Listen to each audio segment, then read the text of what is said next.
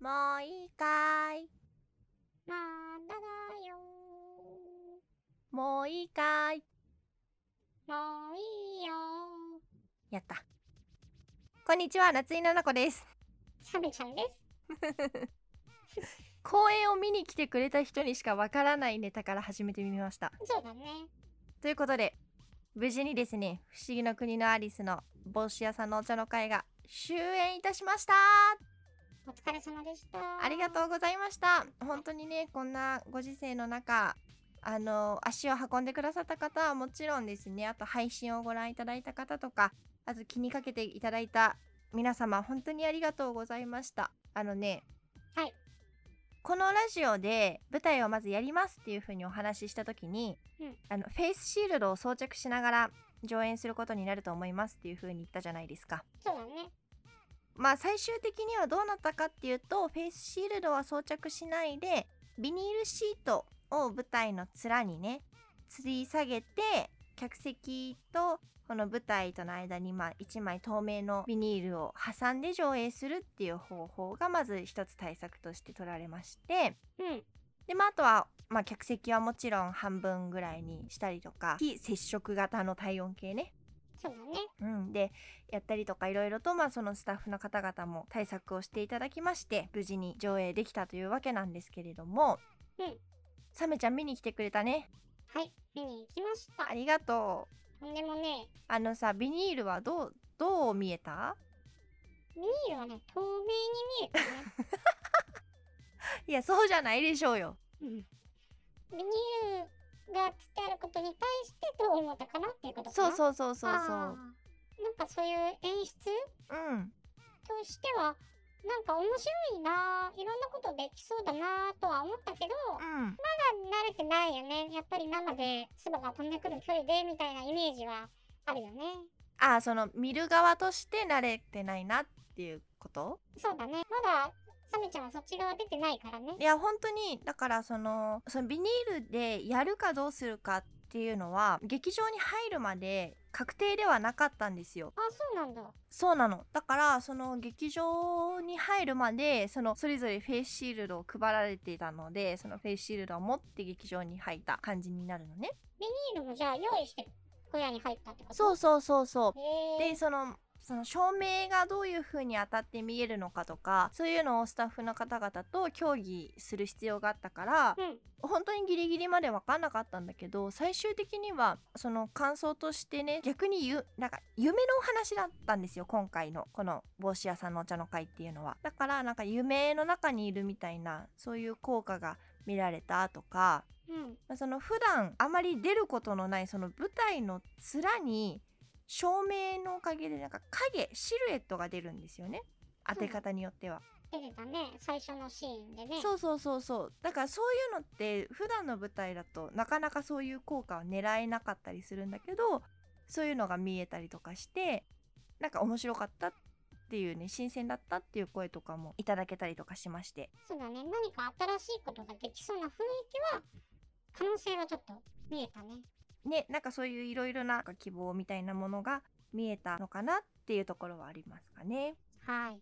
ということで、まあ、あの無事に公演も終わりましたのでこの後私はねもう今年は多分あと1本か2本ぐらいしか舞台はないのでうんまあのんびりこのラジオでもしながらね過ごしていこうかなと思います。はいということでタイトルコールいってみよういいよ僕らの日常改めましてこんにちは夏井菜々子ですサメちゃんですこの番組は私やさめちゃんの何気ない日常をのんびりお話しする15分のショートラジオとなっております、ますこの前さその、うん、今話してたナナちゃんが出た舞台はうん不条理劇って呼ばれるやつだよねそうだねそう不条理劇って呼ばれるやつです不条理ってさめちゃんわかるわかんないまあなんか道理に合わないみたいなうんなんか入って言ってるのにいいえみたいな意味ってことそうそうそうそうそうそうそうその別役みのるさんっていう作家さんまああの先日お亡くなりになってしまいましたけど有名な方だよねそう別役みのるさんはその不条理劇を書いてらっしゃる方だったっていうことで大変不条理なことがたくさん起きた舞台でしたね。あ そうね。まあそのまあ顕著に出ていたのがその帽子屋さんのお茶の会に招かれた人うんと、まあ、帽子屋さんのお茶の会を開いた人うんとの会話で「ここは帽子屋のお茶の会ですか?」「いいえここは帽子屋のお茶の会です」「ああそうですかじゃあ帽子屋のお茶の会じゃないんですね」みたいなやり取りが永遠と行われるっていうねそうだね。 「はあ?」っていうね そうですよ。はーってなりますよ。そうそうそうでもまあそれが面白いというようなねうん。でもなんか慣れてきちゃうと、あまたあのパターンだって、ちょっと面白みがどんどん増してった感じではあるね。そうだよ。ね、うんそうそうそうそうそうその不条理ってそういうなんだろうな言葉で言うとすごく難しいような感じなんだけれども、なんかさ、じゃあさ、うん、こういうの不条理だなっていうのを、なんか、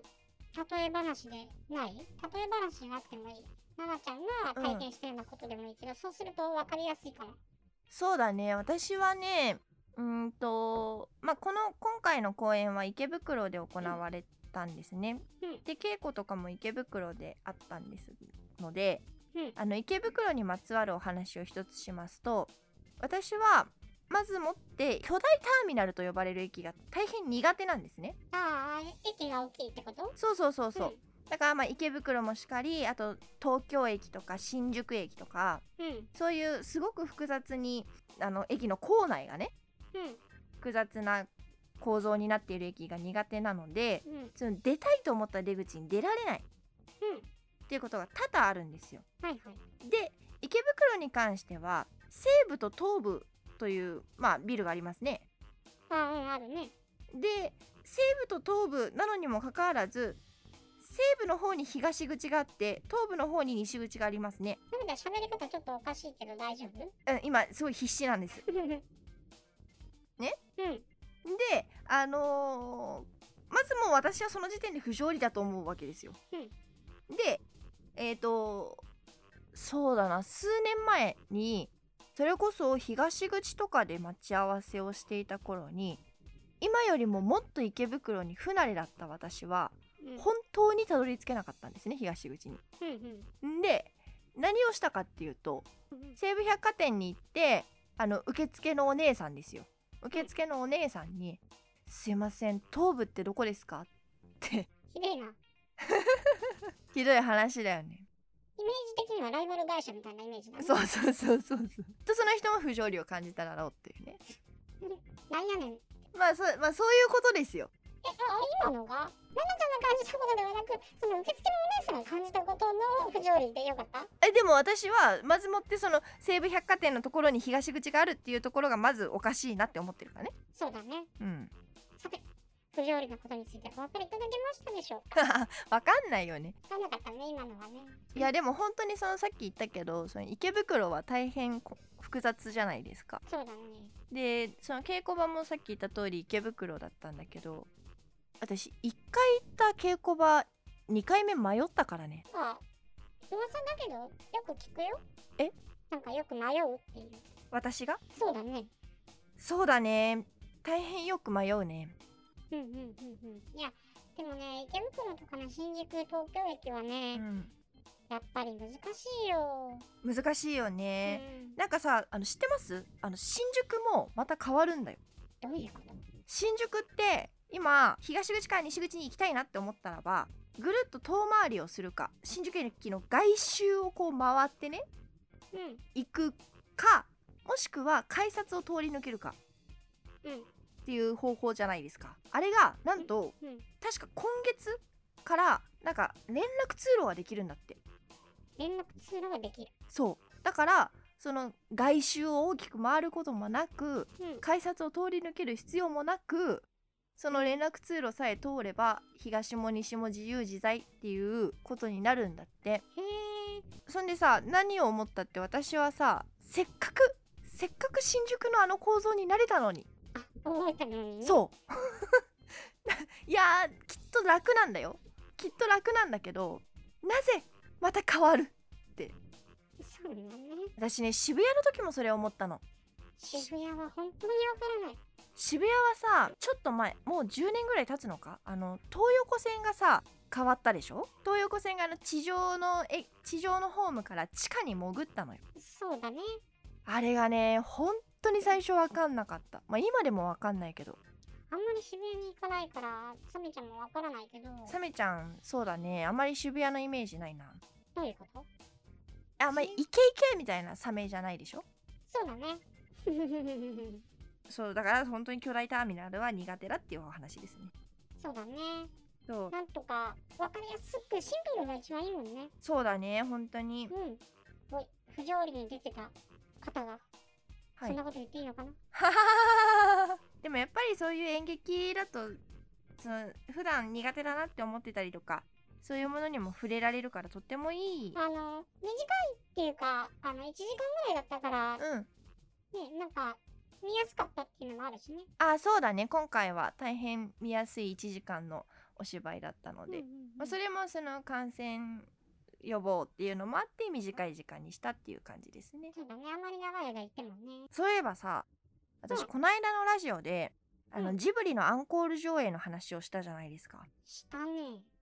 見ましたよもののけ姫見に行ったの見に行った、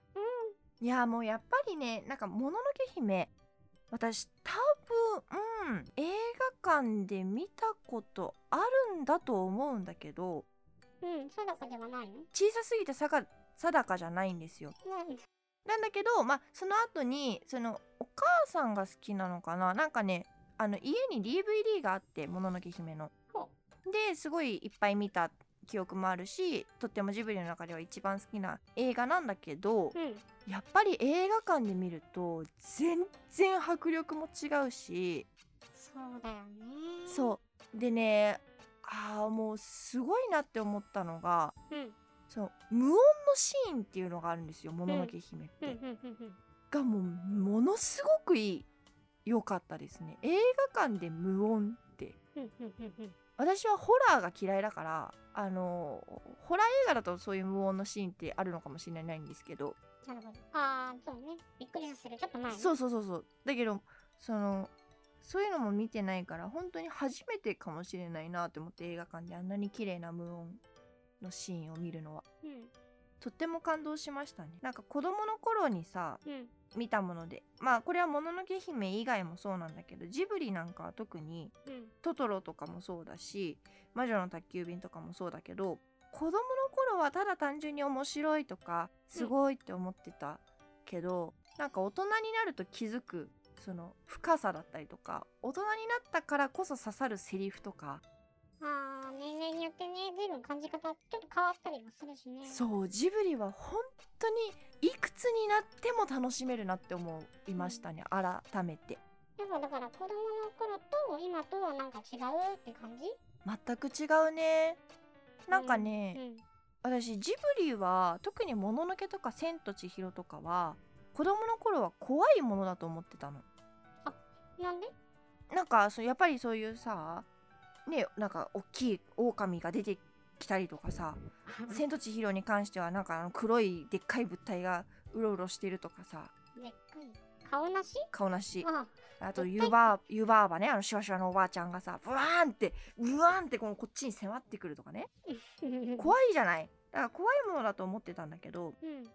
なんかそういうのもさまた大人になるとさなんかその怖いなって思ってた人たちにもそれなりの理由があるんだっていうこともわかるじゃない、そうだね。まあ、のビジュアルはまたともかくねはい背景みたいなね。分かってきたりとかするとまた20代前半で見た時ともまた感じ方が違うしうんうんうん。本当に素晴らしい映画だなと思いましたスタジオジブリ最高でございますみたいな話をしてたらもうほとんど池袋の話だった気がするけど今日はこれで終わりですクイズクイズの時間ないうん。また今度やってサメちゃんじゃあ考えとく。